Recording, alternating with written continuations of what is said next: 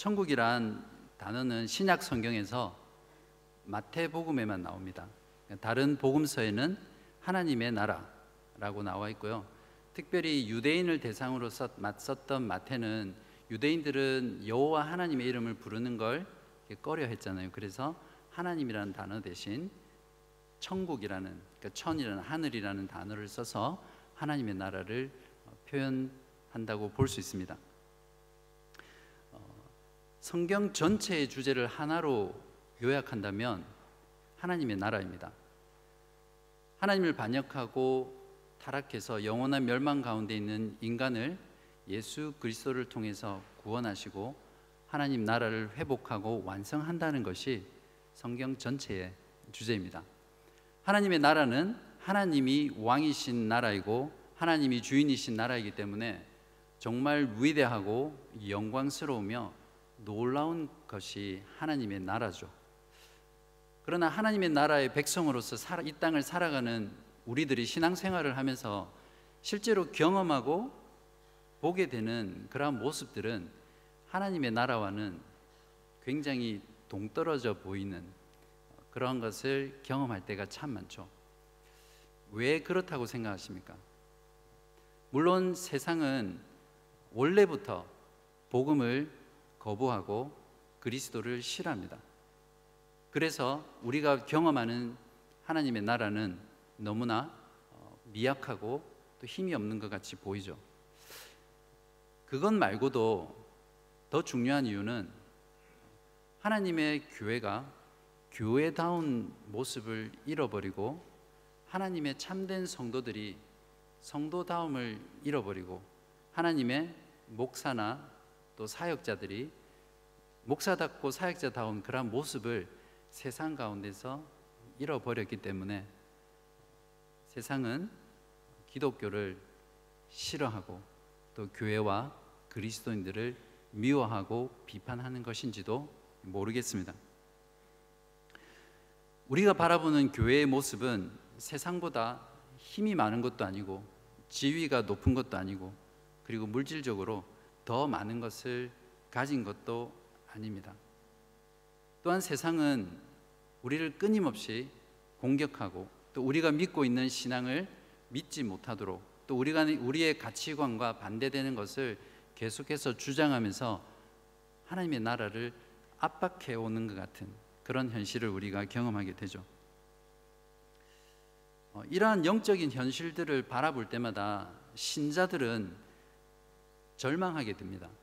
그리고 왜 이런 일들이 우리들 가운데 나타나는 것일까라고 의문을 가지면서 아무리 기도하고 아무리 노력해도 변하지 않는 그러한 세상들을 보면서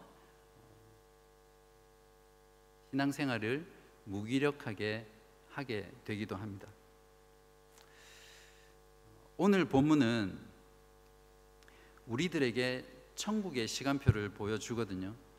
지난주에는 씨앗이 뿌려진 네 가지 땅의 비유를 통해서 복음 선포와 전파를 통해서 시작된 하나님의 나라가 성장해 가고 결실해 가는 내용들을 우리가 보았습니다. 오늘 본문은 그렇게 시작된 천국이 어떻게 현재를 살아가며 또 어떻게 미래에 완성될 것인지에 대한 그런 천국의 시간표를 보여주고 있습니다.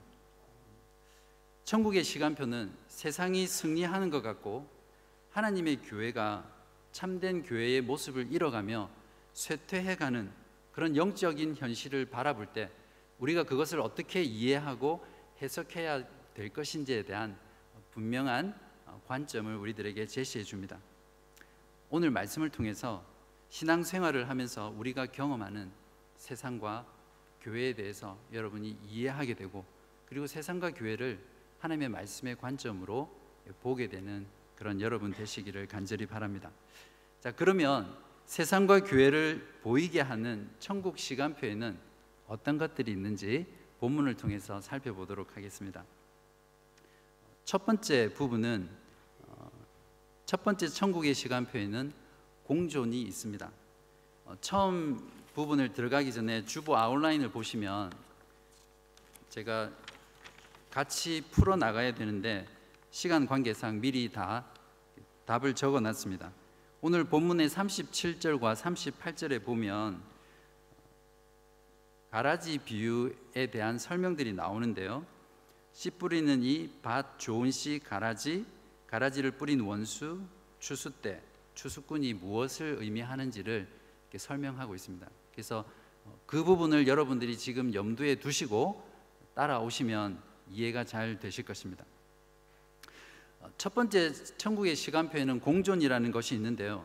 천국 복음의 전파로 시작된 천국은 세상 끝날까지 천국에 속한 자녀들과 사탄에 속한 사탄의 자녀들이 같이 공존하면서 살아가게 됩니다. 24절부터 30절까지는 그 유명한 곡식과 가라지 비유인데요. 어떤 한 사람이 자기 밭에 좋은 씨만 뿌렸습니다. 이 사람은 뒤에 보면 집 주인이라는 것이 나옵니다.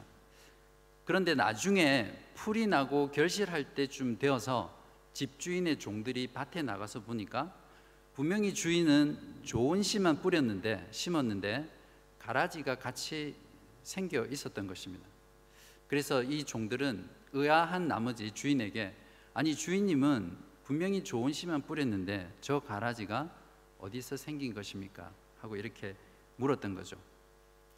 어, 지혜로운 어, 지혜로운 주인은 왜 그 가라지가 생겼는지 분명히 알고 있었습니다. 가라지는 잔디밭에 날아온 민들레 잡초처럼 자연스럽게 생긴 것이 아니라 왜 생겼다고 되어 있습니까? 사람들이 자고 있을 때 몰래 원수가 가라지들을 뿌리고 갔다라고 말을 하고 있습니다. 종들의 입장에서는 곡식 가운데 같이 자라고 있는 가라지를 보고는 어떻게 해야 되죠? 뽑아야 되죠. 그래서 주인에게 가라지를 뽑을까요? 그렇게 말하니까 주인이 대답하기를 그냥 놔두라 라고 말을 합니다. 왜 놔두라고 합니까? 가라지와 곡식 가운데 자란 가라지는 팔레스타인 지방에서 그 당시에 독보리라고 하는데 호밀이 자랐을 때 독보리가 같이 자라면 그 속에서 벌써 뿌리가 서로 엉켜 있기 때문에 가라지를 뽑으면 곡식도 같이 뽑혀 나온다고 합니다. 이 주인은 이 곡식을 보존하기 위해서 지금 가라지를 뽑지 말고 이미 가라지를 뽑기에는 너무 늦은 거죠. 지금 뽑지 말고 마지막 추수 때까지 그 가라지를 남겨두었다가 마지막에 가라지만 모아서 불사르고 곡식만 곡간에 보관하라고 그렇게 이야기합니다. 이와 같이 지상 가운데 시작된 천국은 완성되는 그날까지 예수님께서 복음 전파를 통해서 심어 놓으신 천국의 자녀들 그들과 몰래 들어와서 가라지를 뿌렸던 그 악한 자의 자녀들이 공존하는 그런 모습이 바로 천국의 현재의 모습입니다.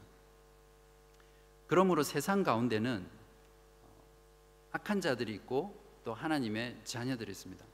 또한 이 가라지는 교회 밖의 세상에만 있는 것이 아니라 교회 안에도 있습니다. 지상의 모든 교회 가운데는 이 곡식과 가라지가 함께 공존하게 되는 것이죠. 그래서 우리가 보는 참된 교회와 거짓된 교회가 있는 이유가 그 이유 때문이고 또 참된 성도가 있지만 거짓된 성도가 있는 것이 바로 이 공존의 이유 때문입니다.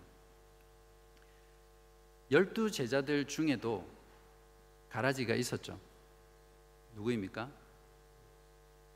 이스라엘을 정치적으로 해방할 메시아라고 생각했던 가론 유다가 힘없이 죽어가는 너무나 무기력하고 자신이 생각하던 하나님의 나라와는 전혀 달랐다는 것을 알고 예수님을 배반했던 가론 유다가 그 제자들 가운데 가라지였습니다. 예수님께 직접 가르침을 받고 또 예수님의 부활을 목격하고 증인으로서 복음을 전했던 그 초대 교회 시대에도 얼마나 많은 거짓 교사와 얼마나 많은 거짓 가르침이 교회 안에 넘쳐났는지 모릅니다.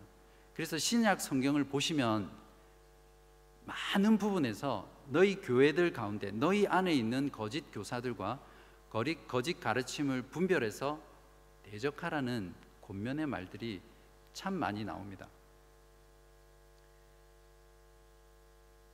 청년부 사역을 하다 보면 working holiday maker로 우리 교회에 오는 청년들을 자주 만나게 됩니다. 그리고 바깥에서도 많은 청년들을 만나게 되는데 그 청년들이 시드니에서 굉장히 많이 고생하면서 그렇게 살잖아요. 그래서 열심히 일하면서 돈도 벌고 또 그 벌은 돈으로 생활하고 또 여행도 가고 그렇게 이제 돌아가는데요. 그런 청년들 중에 많은 사람들이 일을 하다가 이제 주로 청소나 레스토랑 같은 데서 많이 일을 하는데 주인이 너무 못된 거예요. 월급도 너무 작게 주면서 또 그러다가 실컷 일을 시키고는 나중에 말없이 해고시킨다든지 또 월급도 제때 주지 않고 계속해서 월급을 미루는 거예요. 사실 그 친구들에게 월급을 제때 받는 거는 생명줄이나 마찬가지거든요.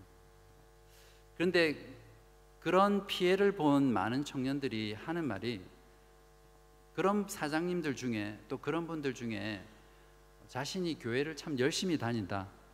또 교회에서 봉사도 열심히 하는 장로님이고 집사님이고 권사님이라는 거예요.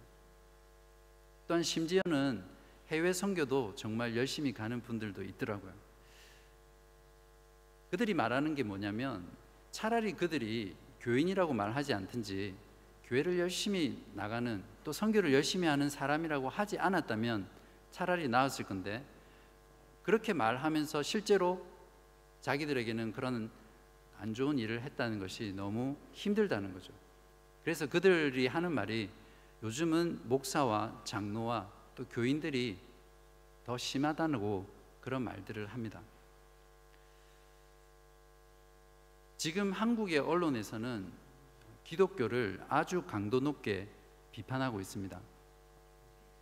교회와 또 자신의 사역을 정치 세력화해서 정치적인 입장을 대변하거나 정치적인 활동을 하고 있는 많은 목사들과 교회들 그리고 수많은 목회자들이 성적인 범죄를 오랫동안 저지르다가 밝혀진 그 사실들 그리고 신자답지 못한 그러한 교인들의 모습 이런 것들을 모아서 그 어떤 때보다도 기독교를 강도 높게 비판하고 있습니다.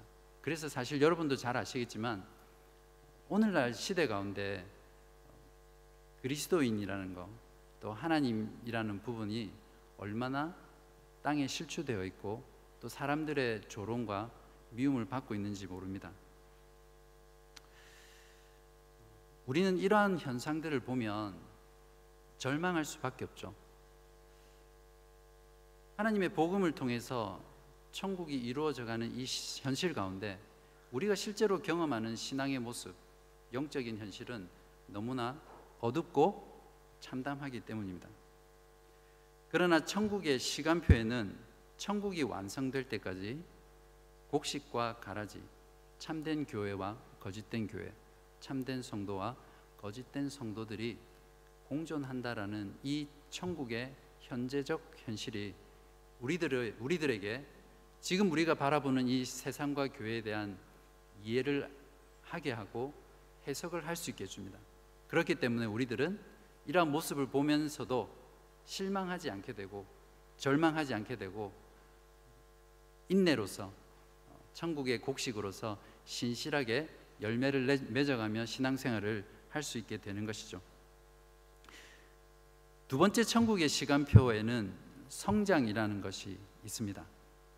천국은 그 시작이 너무 작아 보이고 또 너무나 무기력해 보여서 어떠한 능력도 없고 또 어떠한 일도 할 수 없을 것처럼 그렇게 어, 보이잖아요. 그러나 천국은 하나님께서 신실하게 자라게 하시고 성장하게 하셔서 그 나중은 창대하게 된다는 것이 바로 오늘 본문의 비유의 말씀입니다. 31절부터 33절까지는 겨자씨 비유와 누룩 비유 두 가지가 나오는데요. 어, 먼저 겨자씨 비유는 천국의 외적인 성장에 대한 내용입니다. 겨자씨는 팔레스타인 지방에서 가장 작은 씨앗으로 알려져 있습니다. 거의 눈에 보이지 않습니다. 혹시 여러분 겨자씨 보셨어요? 정말 작아요. 정말 작은 이 겨자씨가 나중에 자라게 되면 3m에서 4m 정도 되는 아주 큰 나무로 자라, 자란다고 합니다. 그래서 공중의 새들이 그 나무 가지에 안식할 만큼 그런 나무로 자란다는 거죠. 이 비유는 너무나 작아 보이는 그 작은 겨자씨가 장, 크게 된다는 이 극적인 대조를 말하면서 천국이 어떤 곳인지를 우리들에게 말을 해주시는 것이죠. 예수 그리스도께서 이 땅에 오셔서 천국 복음을 처음 전파하셨을 때는 그 시작이 너무나 미약했고 너무나 보잘 것 없었습니다. 또 그렇게 시작된 하나 천국은 결국 십자가에서 무기력하게 로마인의 손에 의해서 죽는 것으로 끝이 나버렸죠. 그러나 그 천국은 겨자씨의 비유처럼 그 나중은 정말 위대하고 정말 강력하며 창대하게 될 것이라는 것이 천국의 본질입니다. 여기서 예수님께서는 새들이 큰 나무 가지에 깃들인다는 이미지를 구약 성경을 가져와서 시편 78편 2절인데요. 가져오셔서 온 세계의 민족들이 복음을 듣고 예수 그리스도 안에서 구원의 복을 누리며 참된 평화와 안식을 누리게 될 것이라는 것을 말씀하고 계십니다. 예수님이 공생애를 시작하시고 신약 교회의 기초인 열두 제자들을 부르시고 천국 복음을 외치실 그때는 예수님의 제자들과 그들을 따르는 모든 자들은 그 당시 사회에서 힘도 없고 능력도 없고 돈도 없고 명예도 없는 그런 시골의 작은 소수 마이노리티들이었습니다. 또한 예수님의 열두 제자와 또 500명의 제자들이 예수님의 부활을 목격하고 부활의 증인으로서 예수 그리스도를 전할 때 당대의 세상의 힘이었던 유대인들과 또 로마들, 로마인들에게 환란과 박해를 당하고 또 힘없이 죽어갔던 그런 소수의 마이노리티였지만 하나님께서는 천국 복음 전파를 통해서 그 천국이 가지고 있는 그 엄청난 생명력으로 하나님의 나라를 천국을 놀랄 정도로 성장시키셨음을 우리는 잘 알고 있습니다. 2018년도 인터내셔널 미션 리서치 3호로 회보 자료에 의하면 전 세계 인구 2018년도입니다. 인구가 75억 9,700만 명이라고 합니다. 이 중에 기독교인이 몇 명일까요? 이 중에 기독교 인구가 25억 683만 명, 그러니까 전 세계 인구의 35.35%라고 합니다. 이 중에 개신교 인구는 5억 6,700만 명이고요. 세계의 교회 수는 575만 개, 세계 해외 선교사 44만 명, 세계 선교사 파송 단체 5,400개, 그리고 연 세계 순교자의 수가 90만 명이라고 합니다. 이처럼 예수 그리스도와 함께 도래한 하나님의 나라는 그 시작은 너무나 작고 무기력해 보이고 아무것도 이룰 수 없는 것 같이 그렇게 보이지만 그 나중은 점점 점점 자라고 성장해서 놀랄 정도로 크고 위대한 모습으로 완성된다는 것이 이 비유의 핵심입니다. 모든 열방 가운데서 하나님의 백성들이 죽게 돌아와서 하나님과 예수 그리스도를 찬송하게 되는 천국의 모습을 요한계시록 7장 9절에서 10절에서 이렇게 그리고 있습니다. 각 나라와 족속과 백성과 방언에서 아무도 능히 셀 수 없는 큰 무리가 나와 흰옷을 입고 손에 종려 가지를 들고 보좌 앞과 어린 양 앞에 서서 큰 소리로 외쳐 이르되 구원하심이 보좌에 앉으신 우리 하나님과 어린 양에게 있도다 하니. 다음 비유는 누룩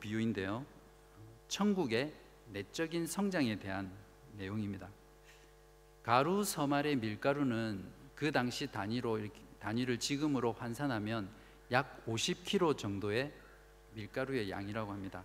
50kg의 밀가루 양은 반죽해서 빵으로 구우면 150명 정도를 먹일 수 있을 만큼 많은 양의 가루이죠. 눈에 보이지 않는 작은 누룩, 누룩이 뭔지 아시죠? 영어로 이스트, 빵을 부풀게 하는 걸 말하는데 눈에 보이지 않는 그 작은 누룩을 가루 서말에 넣으면 보이지도 않고 찾을 수도 없을 만큼 그렇게 미미한 것입니다. 그러나 그 누룩이 그 가루에 들어가면 150명이나 먹여 살릴 수 있을 그런 많은 빵을 빵 전체를 부풀게 할 만큼 능력을 가지고 실제로 역사한다는 것을 보여주시는 거죠. 바로 천국이 이런 것입니다. 너무나 미약해 보이는 이 복음이 이 천국이 세상 가운데 들어가서 이런 놀라운 변화를 일으키며 성장하고 역사하게 한다는 것이 바로 천국이죠. 예수 그리스도의 복음은 사람들의 마음 가운데 높아진 하나님을 대적하는 모든 생각과 모든 가치관과 모든 철학과 모든 사상들을 다 부시고 그 속으로 복음이 들어가서 그 영혼을 완전히 새로운 존재로 바꿀 만큼 능력 있고 파워 있는 것이죠. 복음이 들어가는 곳마다 죄와 허물로 죽었던 영혼들이 다시 살아나고 악한 영들이 떠나가며 원수되었던 관계들이 회복되는 그러한 놀라운 역사들이 교회사 가운데 복음이 들어가는 곳마다 일어났었습니다. 복음은 이 세상의 어떤 단체나 어떤 공동체도 흉내내거나 만들 수 없을 만큼 성령 안에서 하나 된 놀라운 새로운 인류, 새로운 공동체를 만들어내는 것이 바로 복음의 파워입니다. 로마서 1장 16절에서 천국을 임하게 하고 성장하게 하는 복음의 강력한 능력을 이렇게 표현하고 있습니다. 내가 복음을 부끄러워하지 아니하노니 이 복음은 모든 믿는 자에게 구원을 주시는 하나님의 능력이 되심이라. 고린도전서 4장 20절에서는 사도 바울은 또 하나님의 능력에 대해서 이렇게 표현합니다. 하나님의 나라는 말에 있지 아니하고 오직 능력에 있음이라. 이러한 천국의 시간표에 들어 있는 천국의 내적이며 외적인 성장은 복음으로 고난받는 세상 가운데서 고난받는 교회와 하나님의 참 성도들에게 왜 고난받는지 분명하게 이해할 수 있게 하고요. 또 그 고난을 받는 가운데서도 그러한 이해 가운데서 신실하게 절망하지 아니하고 끝까지 인내하며 신앙생활을 할 수 있게 해 주는 것이죠. 세 번째 천국의 시간표에는 분리가 있습니다. 천국은 시작부터 끝까지 분리의 연속이죠. 천국이 지상 가운데 진행되는 동안 천국의 계시를 소유한 자와 또 천국의 계시를 소유하지 못한 자로 계속해서 분리가 일어납니다. 그러한 분리가 진행되다가 세상 끝날에 마지막 날에는 심판과 구원으로서 영원한 분리가 일어나는 것이 바로 천국의 시간표 안에 들어 있습니다. 먼저 천국의 계시를 소유하는 것에 있어서 분리 어떻게 분리되는지를 보겠습니다.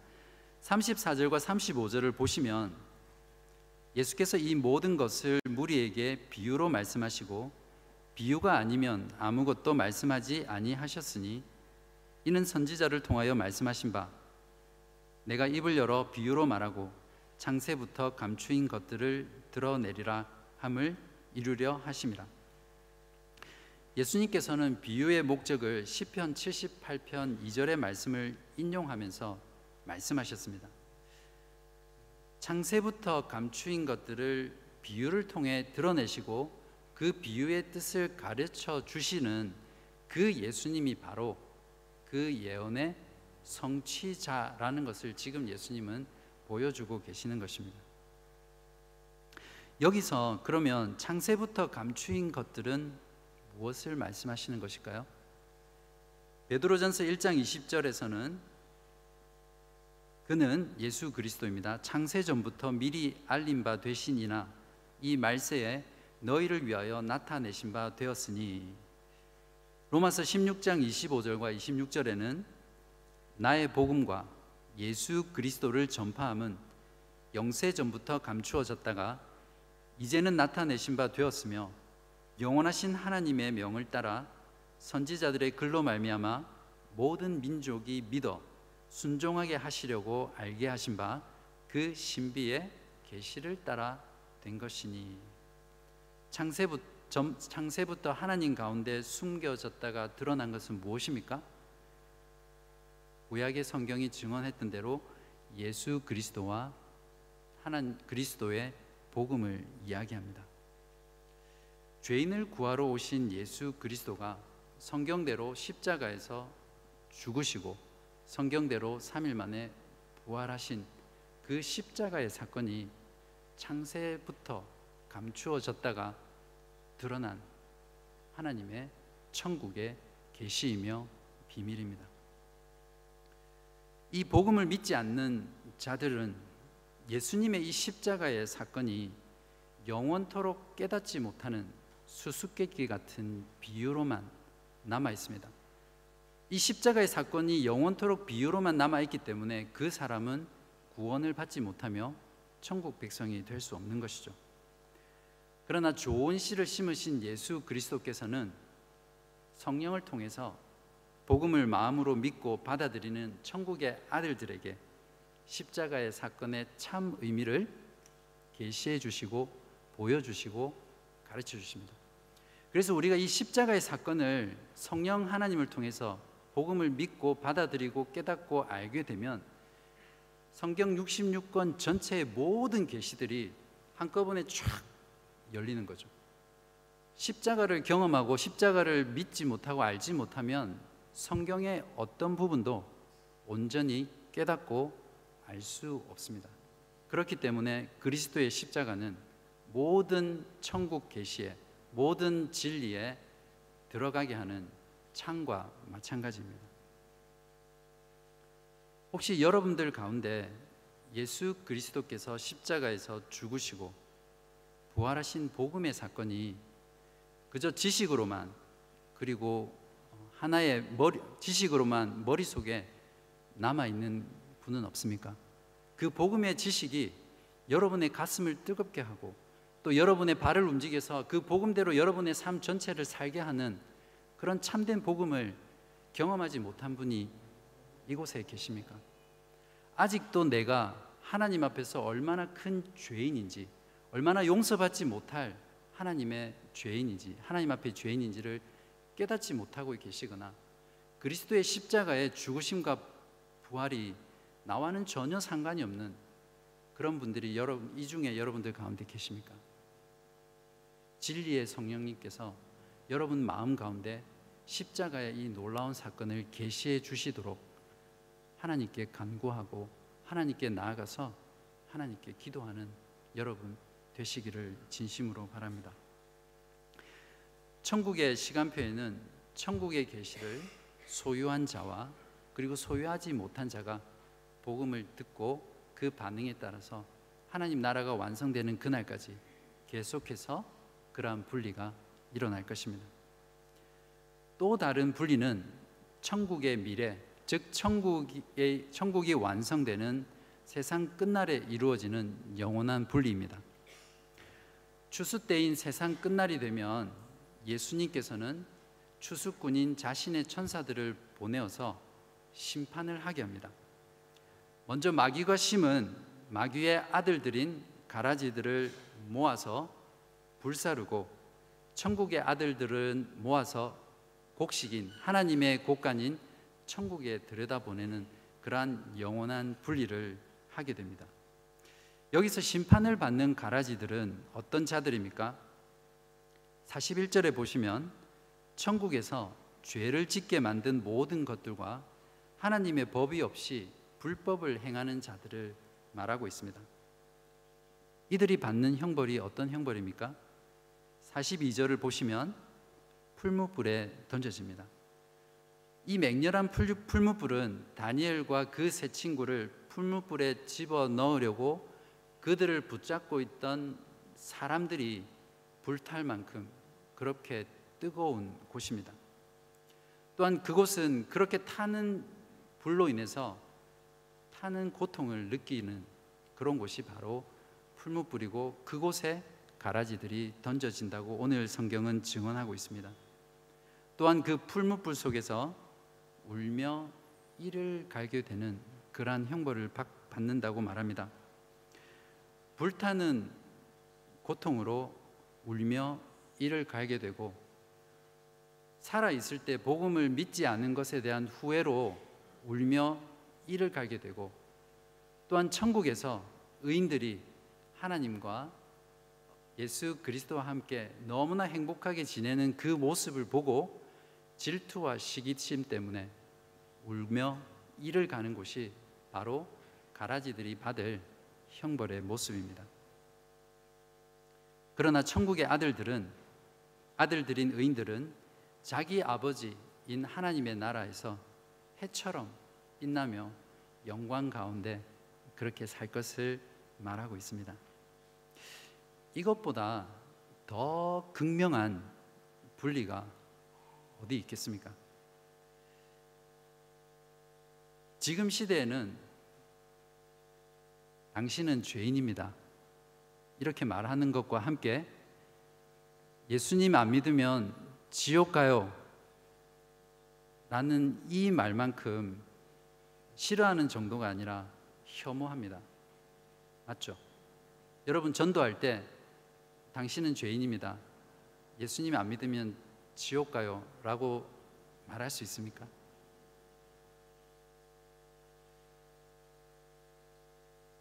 그렇지만 성경은 지옥을 말하고 있습니다. 성경에서 지옥에 대해서 가장 많이 말씀하셨던 사람이 누군지 아세요? 예수님께서 그 누구보다도 지옥에 대해서 가장 많이 말씀하셨습니다. 그렇기 때문에 성경에서 지옥에 대해서 말하고 있는 부분을 전하는 말씀 전파자는 그 부분에서 지옥을 말해야 합니다. 지옥을 nice하게 설명할 수는 없습니다. 너무 지옥을 nice하게 설명해서 듣는 사람들이 아, 지옥에 가고 싶게 만들면 안 되잖아요. 분명 지옥에 대한 말씀은 우리들에게 두려움이 되고 경고가 되지만 또한 그 지옥에 대한 두려움과 경고는 우리를 하나님의 품으로 인도하는 견인차가 될 수도 있습니다. 저는 기독교 가정에서 어릴 때부터 자랐습니다.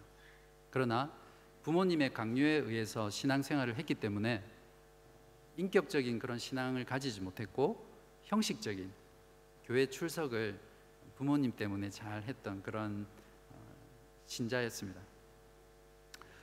제가 인격적으로 예수 그리스도를 만나게 된 결정적인 계기가 있었는데요.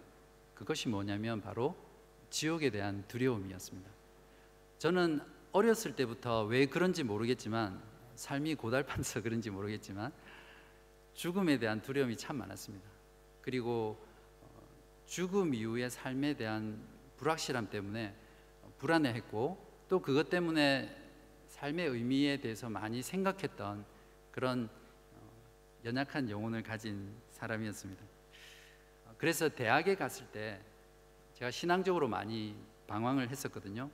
그러다가 어, 대학부 내에 내비게이터 선교회에서 리더를 하는 한 형이 있었는데 저를 좀 좋아한 것 같아요. 그래서 집요하게 저하고 일대일로 성경을 공부하자고 이야기하더니 어, 성경을 공부하게 됐습니다. 그 공부한 내용 중에 지옥에 대해서 말씀하고 있는 부분이 있었는데요. 그 본문을 대하면서 그때부터 제 안에 지옥에 대한 두려움과 또 지옥에 가게 될 것이라는 그 끔찍한 현실에 대해서 너무너무너무 고통해 했었습니다. 그래서 그때 이렇게 끔찍한 지옥에 가지 않기 위해서 내가 교회에 열심히 나가야겠다. 그런 마음으로 교회를 나가게 됐고요. 열심히.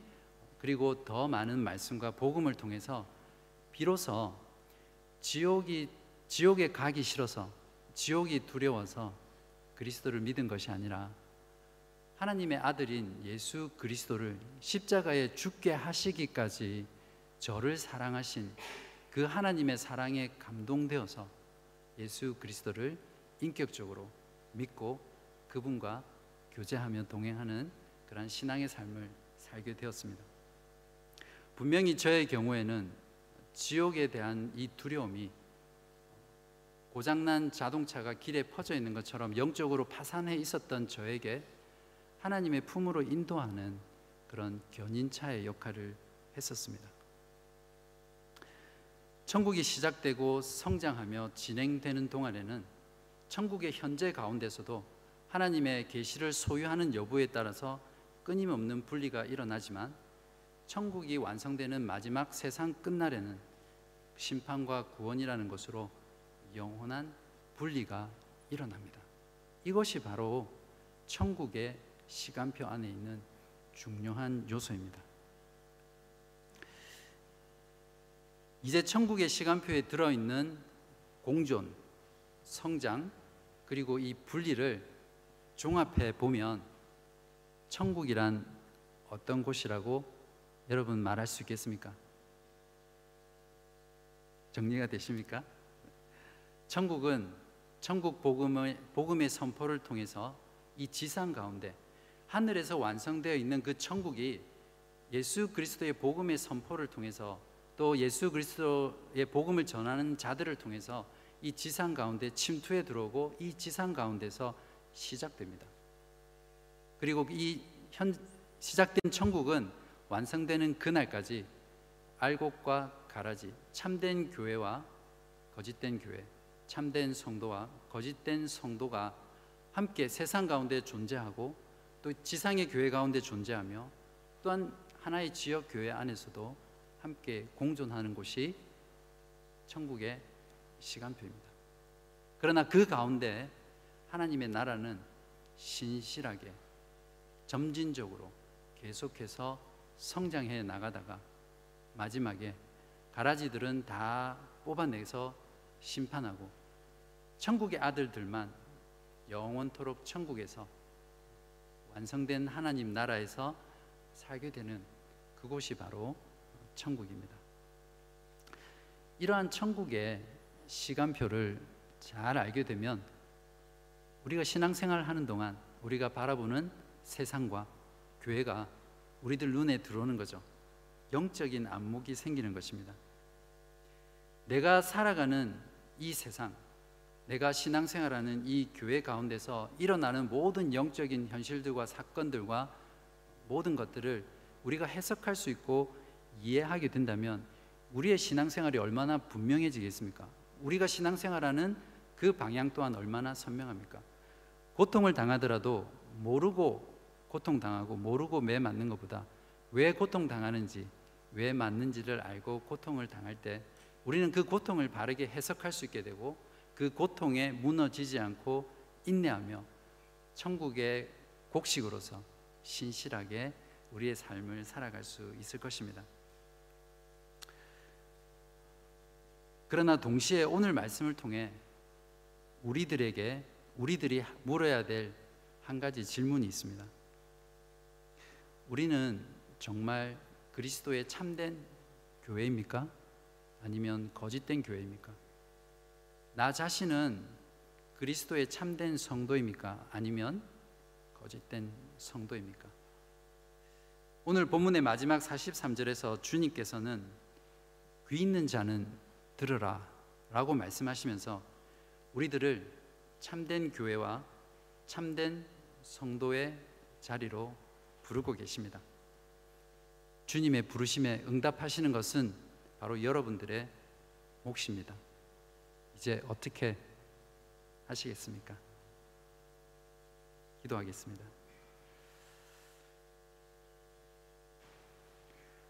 아버지 하나님 감사합니다. 하나님 아버지의 영원한 뜻과 계획을 우리들에게 감추지 않으시고 예수 그리스도와 복음을 우리에게 드러내 주셔서 감사드립니다.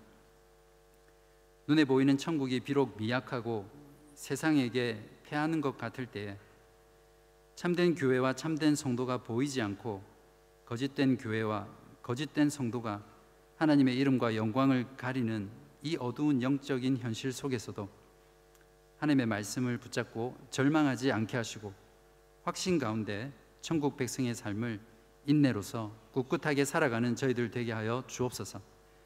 오늘 말씀을 통해 보여주신 공존과 성장과 분리가 있는 천국의 시간표를 통해 교회와 세상을 바르게 해석하며 천국이 완성되는 세상 끝날까지 참된 교회와 참된 성도로 살아갈 수 있도록 우리들을 보존하여 주옵소서.